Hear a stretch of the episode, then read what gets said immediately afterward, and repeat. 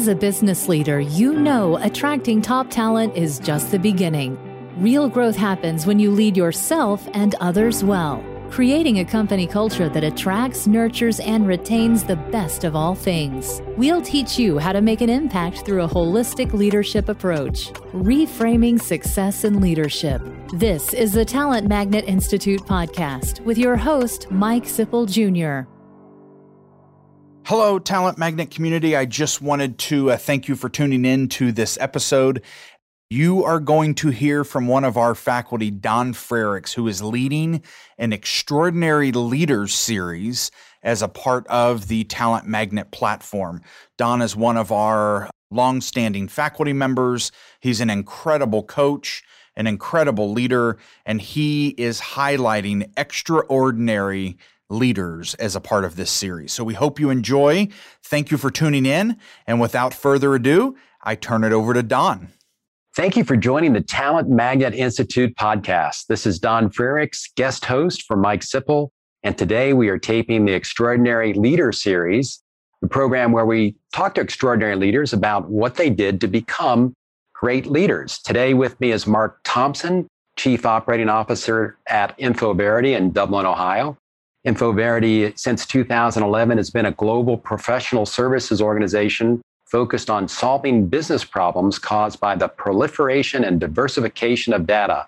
And if you think I made that up, you're wrong. It's right off of Mark's website. Mark, how are you? I'm doing great, Don. How about you? I'm great. You're going to have to clean that up and let the audience know what do you guys really do? It sounds very important, but uh, what kind of problems do you actually solve? We're systems integrators around large software platforms for data. And so fundamentally, we kind of will work with customers to help them get more value out of their data. And if you can imagine, particularly the global 2000 companies are collecting all kinds of data at an exponentially growing rate. And so most of these firms are drowning in data. And we can start at the beginning and help them build a strategy around what, what to do with their data, work on data governance, which is kind of, you, you remember the old garbage in, garbage out. Well, data governance helps keep clean data coming in and, and not corrupting your own databases with too much. And then we help them master their data.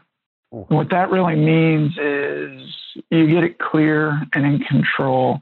There's often two primary directions that we're interested in mastering data. The first would be with our customers, and that enables us to connect our customers, communicate with our customers. At the end of the day, the value proposition is it helps increase revenue, right?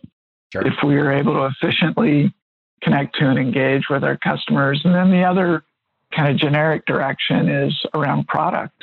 And that can help drive efficiency in supply chain and delivery and agility in serving up products and developing products. And uh, at the end of the day, business like ours is in business to help another business. You help another business by either helping them increase their revenue or drive down their cost or both. And so data and you know this, Don. I mean, data is really the new currency in business. And so it's an exciting space. It's a really evolving and growing space. And yeah, I'm having a blast. That's good. Well, I know you were having so much fun when we first met at, at Aileron in Dayton, Ohio, and that seems like forever ago, but you were there five years, and I thought you'd be there forever. So the fact that you came and joined uh, your friend at InfoVerity uh, means a lot that this is really a special opportunity to make a difference. It is. And I was like you. I thought I'd be at Aileron forever. But yeah, I, I mean, the, the CEO at InfoVerity is Matt Winke. And Matt was a client of mine at Aileron. That's how we met. And he's an extraordinary guy. Fundamentally, what he decided to do was he was the sole owner and he wanted to do a 100% seller financed ESOP, employee stock ownership plan, which was effectively, if you're familiar with ESOPs, it's a way of over time you transfer ownership to the employees. And the business has to get more formal in order to do that. So you need a board of directors, you and then with the board of directors, you need a more formal budget and more formal strategic planning and so forth so that uh, you can communicate to those evaluating the business at arm's length because there's a trustee involved, an evaluation firm, and so forth. And so he asked me if I would come along and, and help him do this, transfer the company from himself to the employees. And to me, that just sounded super exciting, and it has been. I knew Matt, knew his character, knew his competence. And so we both agreed it would be a failure if I ever became the CEO. Our job is to really kind of build up a leadership team that floats us out when the time is right and to transfer the ownership in the interim. And so to me, that, that's very exciting. Very exciting. I know you're on the board of Tier One Performance Solutions, another ESOP mm-hmm. company, and you helped Greg Harmeyer uh, make that transition happen. I've always believed, I love the ESOP companies because to me, it's where you really do put the needs of the employees first. You're saying, like, okay, we're not just going to have a couple owners or a single owner, we're all going to be owners. And and that's a difficult proposition. It's hard to create that and to set it up and to keep it organized and to make it work. It doesn't make life easier, but I believe it's the right thing to do for organizations because it allows a lot more people to think and act and behave like an owner than just a few people. Yeah, I mean, Matt and I tell this story, but I I was not convinced that ESOPs were the way to go, and and uh, early on, but then uh, you know the more I saw it, particularly for professional services, I think it makes sense. It makes sense in other other applications. So I just got invited onto a board of a small manufacturer and accepted that earlier this week, believe it or not. But but I think what it does, every business is a people business. No matter what you're doing to create leverage, anybody else can replicate it. They can buy the same machinery, they can buy the same software.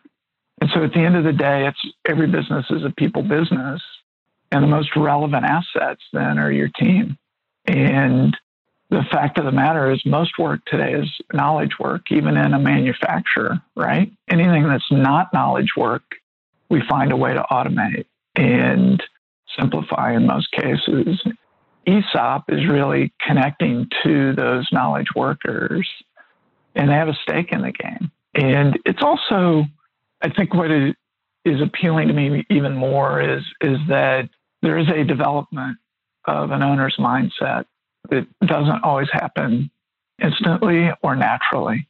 We're kind of groomed and cultivated in, you know, most of us to be employees and to think like an employee. And an owner brings a, sometimes a different perspective, it, it, much more balancing of the long term has to. Sometimes it's the only way you get yourself through as an owner, right? You're because the short term isn't looking that great and feeling that great, and you're fighting through whatever the challenges are. But that sort of buy in, I think, is developmental. I have a strong belief, even before Aileron, I, when I was a client of Aileron before I joined them, that privately held businesses do a tremendous amount of good. And they, they provide value to their customers, but they also provide a lot of value to those that participate in them to their staff. And generally, it's an owner putting their own capital at risk that you know underpins that business. And I think it's a fabulous process and not appreciated as broadly as it needs to be because it privately held businesses change a lot of lives for the better. They really do. Well, we share that same interest. I know another uh, person that you know, the CEO at uh, Henny Penny, Rob Conley, and I've talked a lot about the challenge. He's got a 700, 800 person organization that's in manufacturing in a small rural town outside of Dayton, Ohio.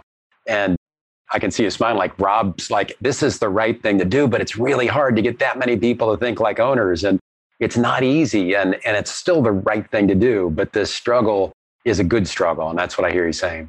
it, it is. I think one of the ways that I've come to frame it is the notion of inviting. So it's inviting others into the ownership perspective versus Don, let me try and push you, this at you, or times you get, I get enthusiastic about it and I want to push, and that does, just doesn't work very well. So I, the more I think about inviting, I think it, it feels better and goes better. Before you at, were at Aileron, you were at LJB for 24 years. Is that right? I think it was 29, but yeah. 29? Goodness gracious, you're, yeah. You're letting people, you're giving people a sense of my age here, Don. We got to, can we leave these numbers out of it? well, and, and, the thing is, is that I guess the last four or five you were CEO, and before that you were probably president for like nine or ten years. But before that, you had a long career, probably on the engineering side. Yeah. We only remember the fact that you were CEO, right? And we think of you know Mark Thompson, CEO of LJB, but your journey started a long time even before then. And I'm just curious because I really don't know much about your family of origin. First of all, could you tell our listeners a little bit about you know where you grew up and family and but the relevancy to where maybe leadership started to show up or how it was role modeled to you or just anything where I'm always curious about the seeds of leadership. You know, like where did it show up such that you started to maybe take note of it or you became aware of something that might be relevant? So let me talk just briefly about my family and probably some of the leaders that maybe influenced me. I'll preface with this like for me, the best synonym I can think of for leadership is influence. And when trying to think of good le- leadership, I'm thinking of constructive influence, influence that encourages out the best versions of, of others. And so, yeah, I grew up in Middletown, Ohio, and I was the youngest of four. When I was 11, my father left. He was functional alcoholic and pretty much left. Kind of in that breaking apart of my family, a lot of things changed. And my mother was did not have a college education and really didn't have a way to feed us. And so she borrowed money, went to college in her 40s. And this is the early 70s. You just didn't see what you would call adults on college campuses in the 70s. And so it was a incredibly courageous journey she made. And so she was going to college while I, while I was in junior high. And we were kind of in school together, figuring it out. And she was scrimping and scraping, doing what she could to support us, fighting through college, and she became a teacher. And then when I was in high school, she was in grad school and teaching full time and teaching night school. And she finally finished up graduate school about the time I finished high school. And I went off to college and she was, you know, teaching night school and teaching day school to, you know, get enough money. And so tremendous influence. And let me ask you this, Don. Imagine me complaining to her about hard work. oh yeah. You know, there's just there's no way to do that, right? And absolutely, you talk about role yeah, models. A, I think, wow. Yeah, she was a huge influence in that regard. Like the other thing I would would say about her is she was an educator even before she became a teacher and had a high value for education. And so you know, she would often say things like, well, any nickel you made, I mean, it was save it for college. And she would say, look, you can lose everything, but you can't lose your education. So her point was really often around keep educating yourself. It's an investment that you cannot lose and it changes you and usually for the better. So yeah, she was a tremendous influence, very positive influence for sure. Uh, yeah, as you're talking about Middletown, I can only get the uh, the image of Hillbilly Elegy. I'm sure you're, yeah, of course you're nodding. And uh, I, I, listened to that book on tape. It was fantastic. What a story! And I would think that probably his version of Middletown was not your version, but yet it was still around enough to say, "Hey, Middletown was not an easy place to grow up." It wasn't my version. His was rougher than mine, but you know, his mother Don was two years behind me in high school I didn't know her and I didn't know that. I read the book and he gave her birth date in the book. I thought, oh my gosh, I must know her. Pulled out an old uh, yearbook and there she was. So his his family lived about three blocks from my grandparents. The street they lived on, park across from them, friend of mine who I played basketball with lived on that street, played basketball in that park. So, yeah, it was very familiar to me. Problems with opiates are very real. My oldest nephew died as a heroin addict. So it's it's not overblown, it's not over dramatized. His journey was not mine. Like I said, his was much tougher, but even before Hillbilly Elegy, we, we referred to Middletown as Middletucky because, you know, my father came from Eastern Kentucky. So, wow, it's interesting. So you've got uh, this DNA of, of mom and dad and, and this great educator that comes through you. And, and I think you are one of the most learned, philosophical, deeply studied, deeply read people that I know in the world. And I'm not saying that to stroke you at all. You read more than anybody I know. And one of the reasons I wanted to have you on the show today is to talk about, you know, what it means to really be responsible for your own learning and development and how you've gone about that. Because I think you've got things to share with our listeners that is unique because um, you are very, very intentional, I believe, about uh, developing yourself. And you and I even sat down and talked about what we both thought rapid development might be at one point because we're both fascinated in the in the topic. But yeah, I don't want to take you off off track here, but knowing that your mom was uh, an educator, do you think some of that is within you? Are you also perhaps uh, another version of that educator? I think so. I have a bias to relate that way.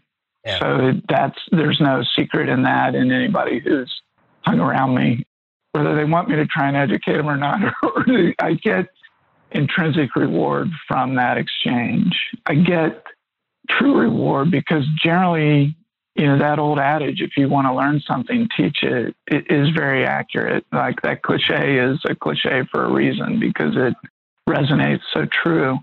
So in order to share or you know exchange knowledge you really have to be much more clear in your own mind. And so it, it sort of drives you to another level of competence if you're going to share. If i think that uh, influence and constructive influence is synonymous with leadership. For management, it's teaching. Every workforce, you're looking at highly intelligent, highly autonomous individuals that you're cultivating towards delivering work, towards a vision, ways to do it, a culture. But these start out, we all start out as intelligent, autonomous individuals. So all the dimensions of teaching, whether it be, you know, all the emotional intelligence side or all the intellectual side, both are important, right? But management is largely about transference of, okay, here's the processes we're using now and why they matter. Because really intelligent, autonomous people need to understand why most of the time. They won't just, they'll comply for a while, trusting that, okay, they haven't steered me wrong so far, far, but eventually, you know, we need to know why and want to know why. And why adds to context, and understanding context is where deep improvements come to play, right? So if you and I know why we're trying to do what we're trying to do, we can follow the current process, but we're also thinking about this is this process is kind of clunky. It's not very fun, Don. How can we make it better and faster and less work, right?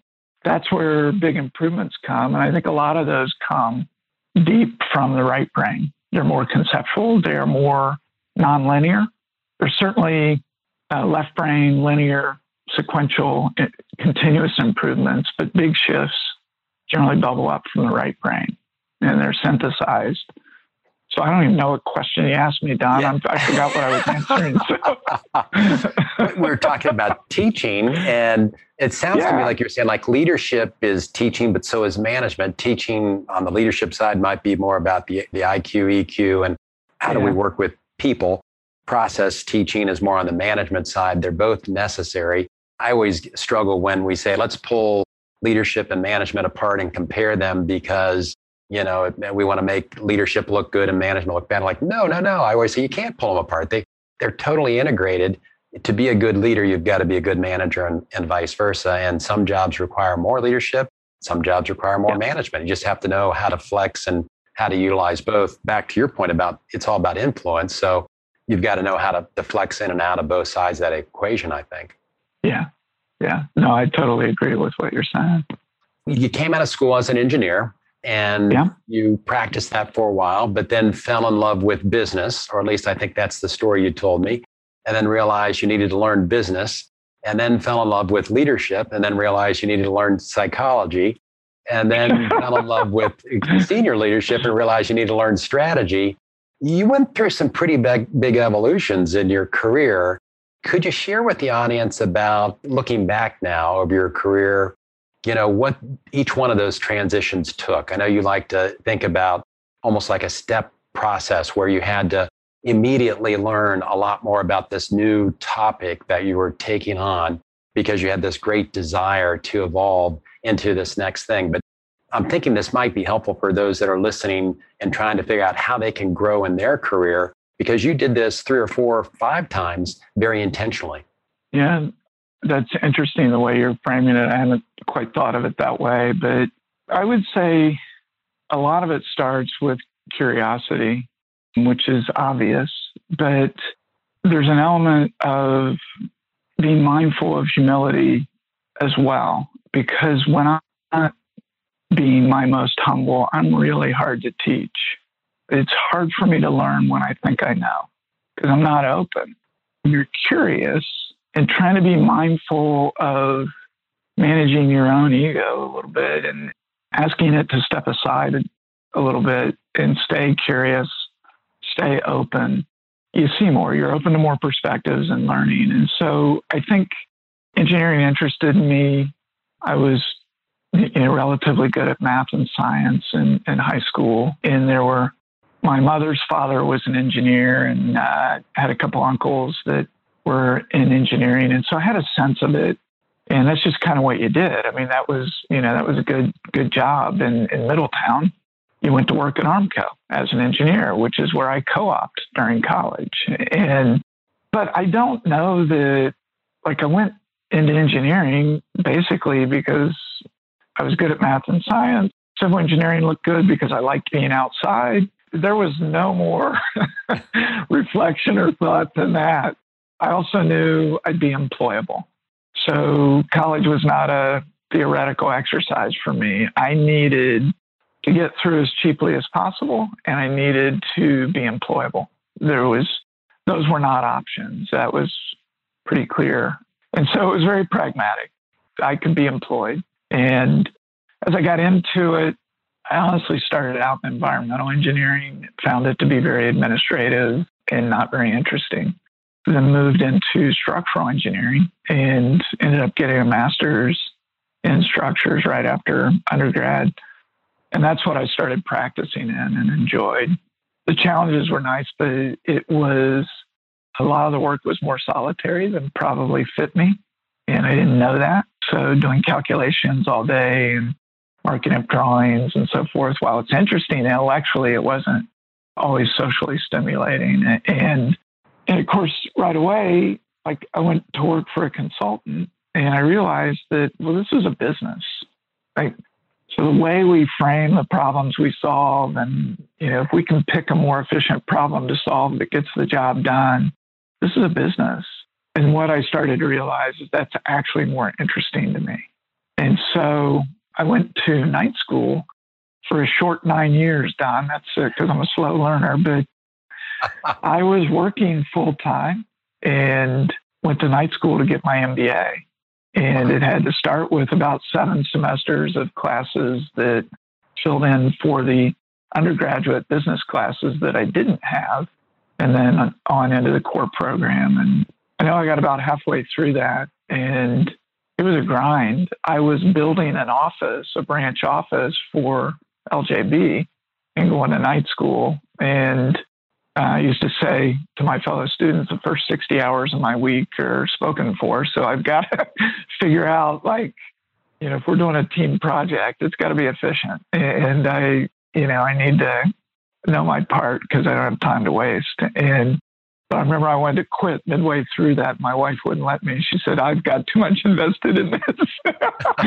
so, whoa. Because it was hard on all of us. Yeah, it was hard on all of us. And, you know, fortunately, my when, when my sons came along, I was about midway through. And I finished that up when my oldest son was about six. So I wasn't gone too, for too much of that. But that was more interesting to me. So I was building a branch office and studying business at night and practicing as an engineer and a manager during the day. And so learning sales the hard way, learning management, some of it the hard way, and still, you know, doing some engineering and managing engineering and then st- studying at night school. And so that was a great experience. It was like a nine year co op experience, is the way it felt because you're kind of leading two lives and helped me a lot to develop and understand what I was studying in B school because I was trying to make it work during the day.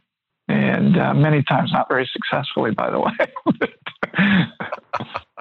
the things you've said, yeah. uh, the story probably for the listeners, I believe you said you have to feel the need for more something.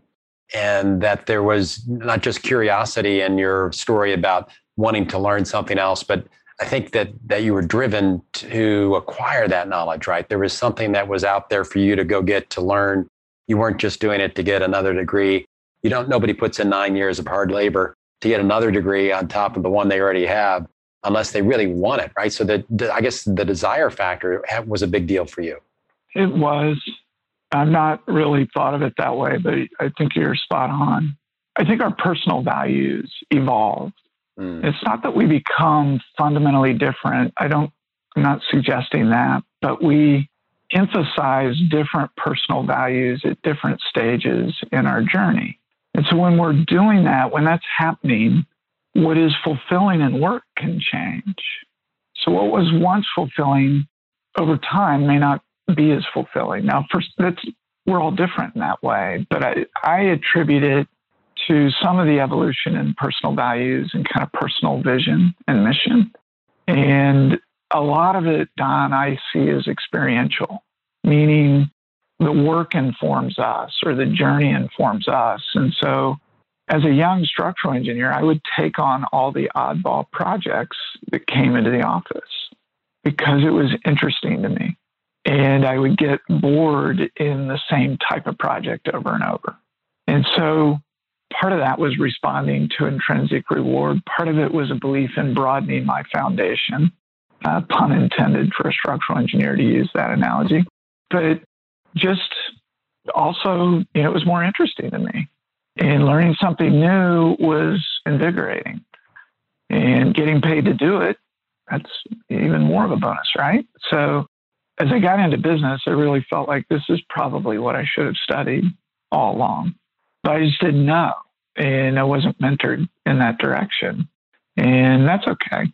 But then I, you know, my quip to you about after becoming a CEO and in my earlier statement that every business is a people business, I realized that like the care and, and feeding, you know, psychologically of your team and those that rely on you is a bigger deal than I wanted to give it credit for. It's not talked about a lot in business school, right? We're talking about accounting and discounted cash flows and and uh, you know microeconomics and things like that. And it's very interesting, but the real human side is the you know that's the elephant in the living room, right? It's been described to me that there's always two conversations going on. There's this kind of narrow band of an intellectual conversation, and then moving along on top of it is this great big band of an emotional conversation. and most of the time, that emotional conversation is driving everything, but we don't acknowledge it. We talk about and exchange intellectually. Everything's happening from the emotional base, and then we rationalize it intellectually later on, right? So, and I think that's that's kind of what I was referring to with, with psychology. And I think for leaders, kind of tuning into that intentionally and reminding yourself of that over and over. For me, it's been been very important. I do better when I'm more conscious of that and leaning into that. Another way it's been described to me, Don, is if you look at any senior executive who gets fired, it's almost never for intellectual incapability, right? It's always some gaffe of emotional intelligence or something related to character. So that's kind of the clue as to where all the action is as well. And we can get all the intellect we need, right? We can hire it, we can ask for it, we can search it, we can research it, and it's accessible. It's more accessible. That's not the magic, but most of our education points at the intellectual side of the equation.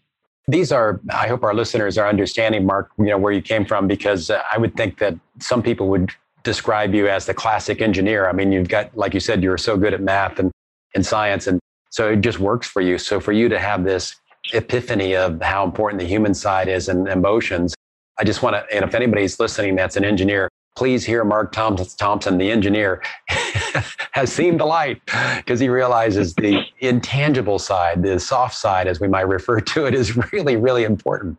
You are a continuous learner, and your story points to you doing that, Mark.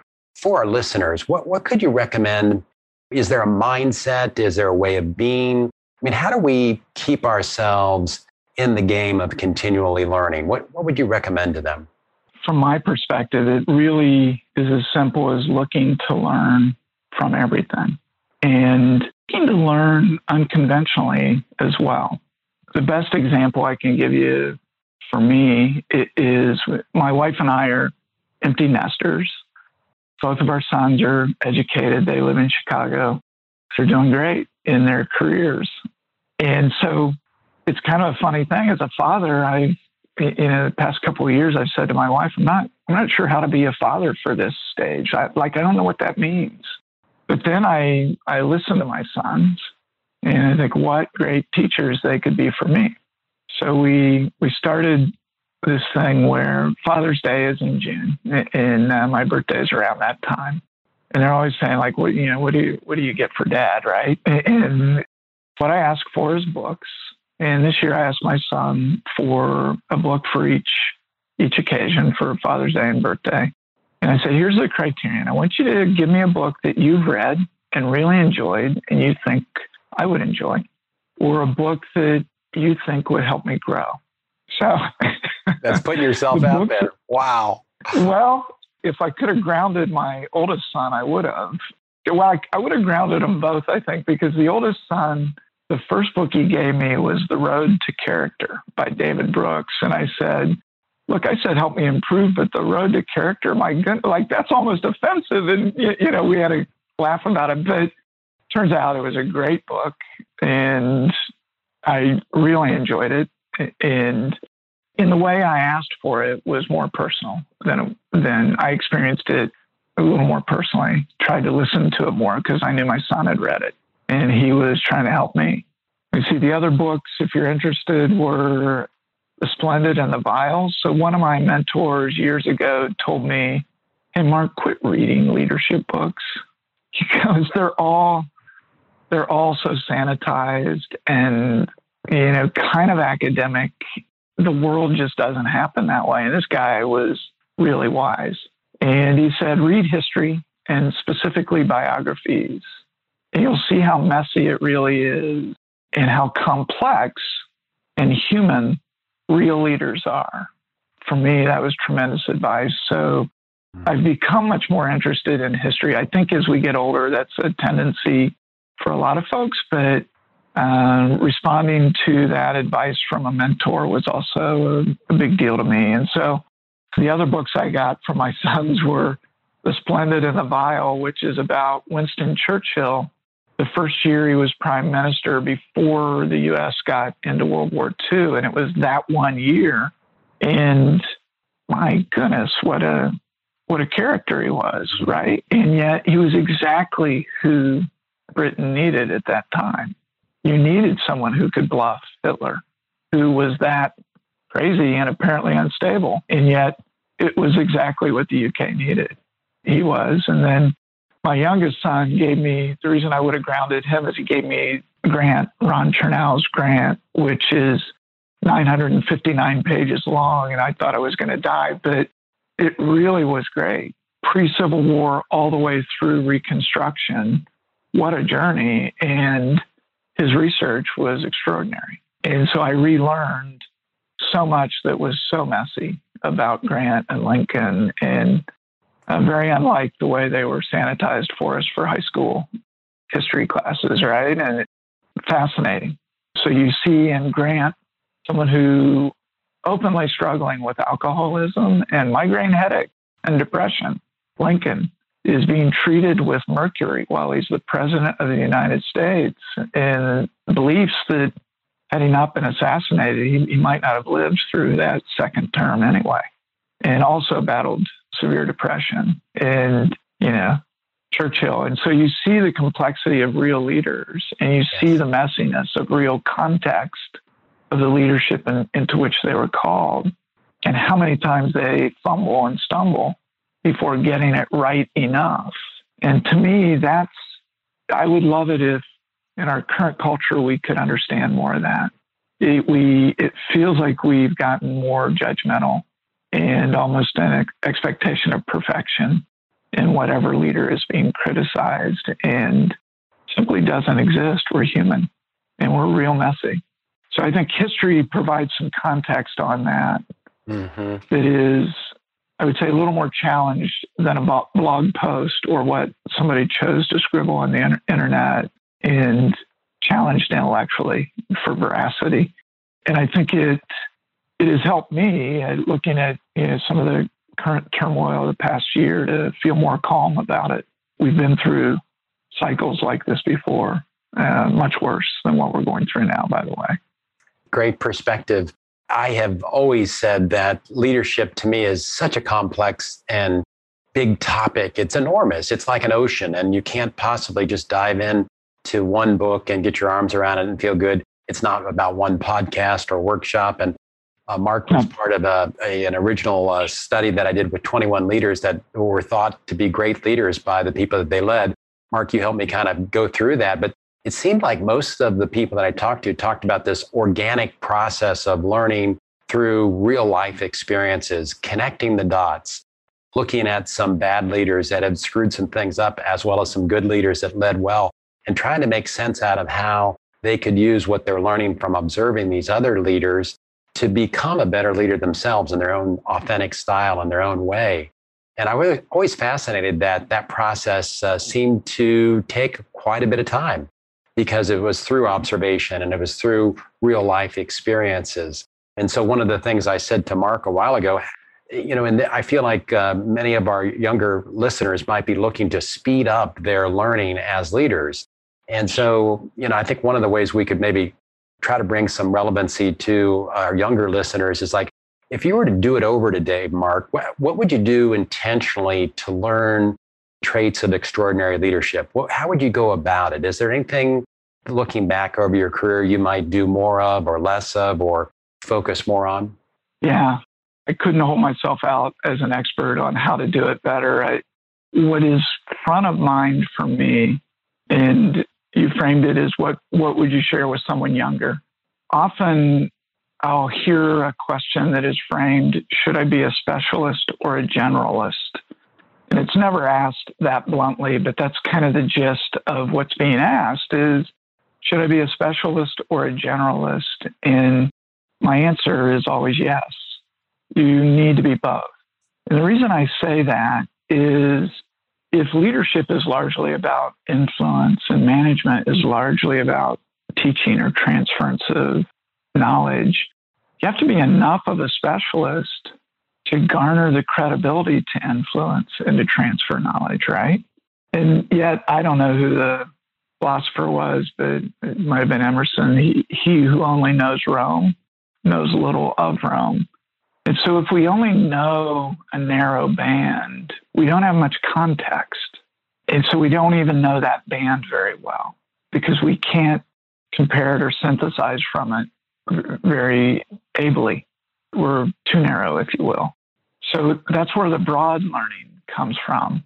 Broad learning, in my mind, I, I have a belief, and there's no, this is, Don, this is a world according to Mark's, so take it with a grain of salt. But my belief is that most innovation comes by stepping between two thought spaces. and stepping between them and bridging two thought spaces or, or blending them together or solving a problem for each, making some sort of connection there. But it's stepping into some sort of vacancy and filling it. And that's where a lot of innovation comes from. And generally, good innovation will look at after the fact and say, that's so simple. Why didn't I see that? And when someone explains us explains it to us. So I don't know if that answers your question about leadership. It's how I think about innovation and learning. And so I think I told you in one of our prior conversations that I probably I have a belief that the notion of the Renaissance person was accurate. And that notion kind of informed the classic liberal arts approach to higher education, which I think is accurate. I think it's a it's a good approach so that you learn in many areas and then decide where in liberal arts then decide where to go for your masters and, and focus or or to go deeper and you can't yield to either to either extreme too much so if, if it's only broad then i'm a mile wide and an inch deep right and it if you know it's the old saying if it's only narrow then over time, I learn more and more about less and less until I know everything about nothing. And, you know, the opposite's true. I know nothing about everything. So it's some tension between those. I think curiosity and interest and listening to your own, what values you're trying to exercise through the work keeps you really engaged. So I, that's how I try and think about it. Those are the things that come to mind. I think you told me uh, when I asked originally that you had had maybe or had some experience with a coach and obviously played that role for others at Aileron, that type of thing. I have a bias towards coaching helps us think better because it helps us make sense out of our experiences. But I think you were pretty clear with me saying but that wasn't the only way that I learned leadership. It was helpful to a certain degree, but you know, it, it's really the whole body of work. Uh, it's paying attention to everything that's happening to you in your job, your career, your working relationships with your boss, with your peers, with your direct reports. Again, back to the complexity. Leadership has a lot of different influence points. And so for us to reduce it to just one type of relationship, you and your direct reports, that really doesn't bode well because the leader has to lead in a lot of different circumstances to be successful. Yeah, I totally agree with what you're saying. As you were reminding me of some of that conversation, have a value for simplifying. And to simplify, you generally have to synthesize and synthesize and integrate. And I think that we look for that from leaders. So we look for leaders to simplify and create some order out of chaos. And we'll allow ourselves to be influenced by those who do that and can kind of show us where they're headed, and which is transparency. It's easier to trust, it's easier to believe in situationally. And that process is probably back more to the engineer in me of simplifying and synthesizing and integrating. It's that done, and I'm lazy because generally, if you simplify, it gets easier to do, and the, the work becomes easier, and you can move on to something more rewarding. so. I love it. Yeah, I'm wired the same exact way.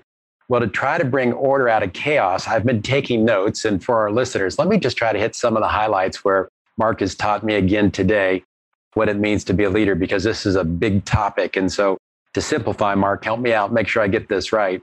First of all, we talked about the, the power of the invitation and that in ESOPs and, and all really business environments, good leaders learn how to make an invitation. They don't always push to get people to do things. I get bothered by the competency called drive for results because it sounds like all I do is drive people to get results. What I heard you say is like it's more about the invitation today that seems to resonate with people.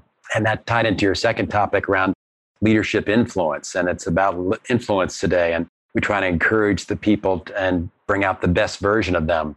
We also talked about the, the power of teaching, your mom being an, an educator and, and you having some of that educator in, in you. And I love what your mom said. You can lose everything, but you cannot lose the education that you got. And you said if you want to learn something, you, you teach it. And I, I think that's exactly right. The best way to learn something, if you're trying to learn leadership, start to teach it to other people. Be the great role model of an effective leader. We talked about curiosity. I love what you did with the topic. You didn't just leave it at curiosity, you added humility to it. So the combination of curiosity and humility allows people to know what they don't know and then to go out and really learn what they need to learn. You spent nine years getting a business degree and your MBA uh, in the evenings when you're working a lot of hours. You had to remain curious, or else you would have never completed that mission. And that was a huge, uh, a huge journey. You talked about the evolution of personal values. I wonder how many of our listeners really even know what their personal values are. You know, is there clarity about what matters most to you today? Because you said at times in your life, one value may become more important than another value. Sounds to me like your self awareness, you didn't call it that, but I'll call it that, was really, really high because you needed to identify with what values are important to you at this time. Not that they're all equally important at all times, you paid particular attention to different values throughout uh, your career. I love the, your, the combination of intellectual and emotional conversations, and that sometimes the emotion doesn't really get talked about, but that's what's dominating how people receive the information and how much they feel communicated with. How many times have you heard that we need to communicate better as an organization? right.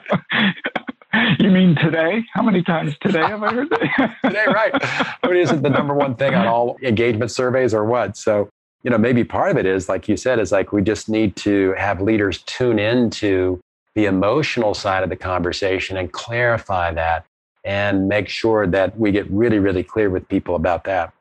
And then, two last points. Uh, you can learn from everything you said, learn unconventionally. You gave the great example of you can learn leadership through history and that you looked at some of these great leaders that your sons gave us, gave you books on, and that helped you kind of look at leadership as an imperfect act, and but there's still uh, ways that imperfect leaders can have a major impact on our world and our future.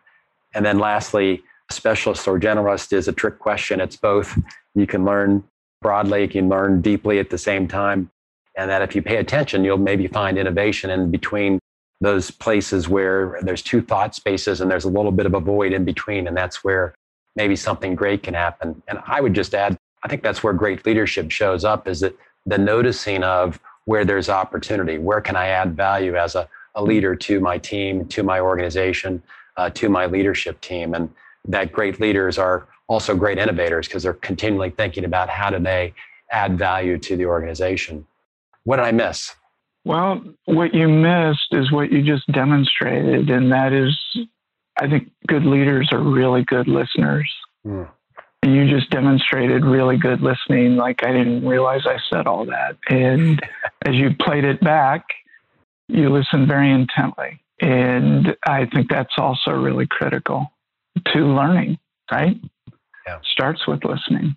Thank you. Yeah, I think it does. And I just want to say thanks to our, our listeners. Uh, Mark and I have had a great time. We hope you have too.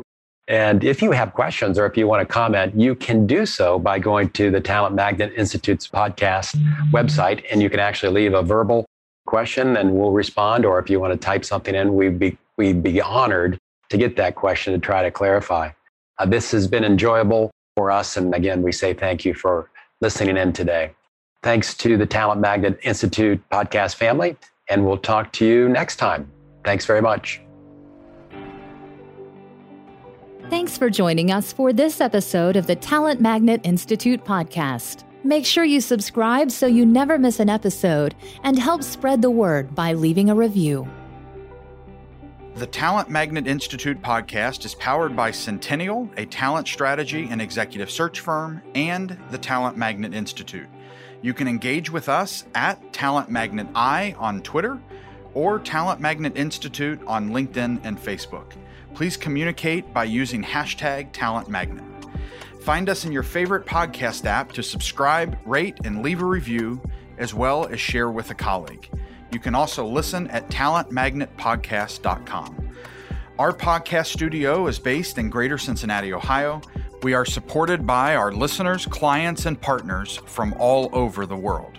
The Talent Magnet Institute podcast is made possible by a great team that includes Janelle Spence and Christine Lewis of Centennial, Josh Chappelle and Adam Smith of Soundpress, produced by Chris Medine of New Fidelity Studios, and Audra Casino and Megan Doherty of One Stone Creative.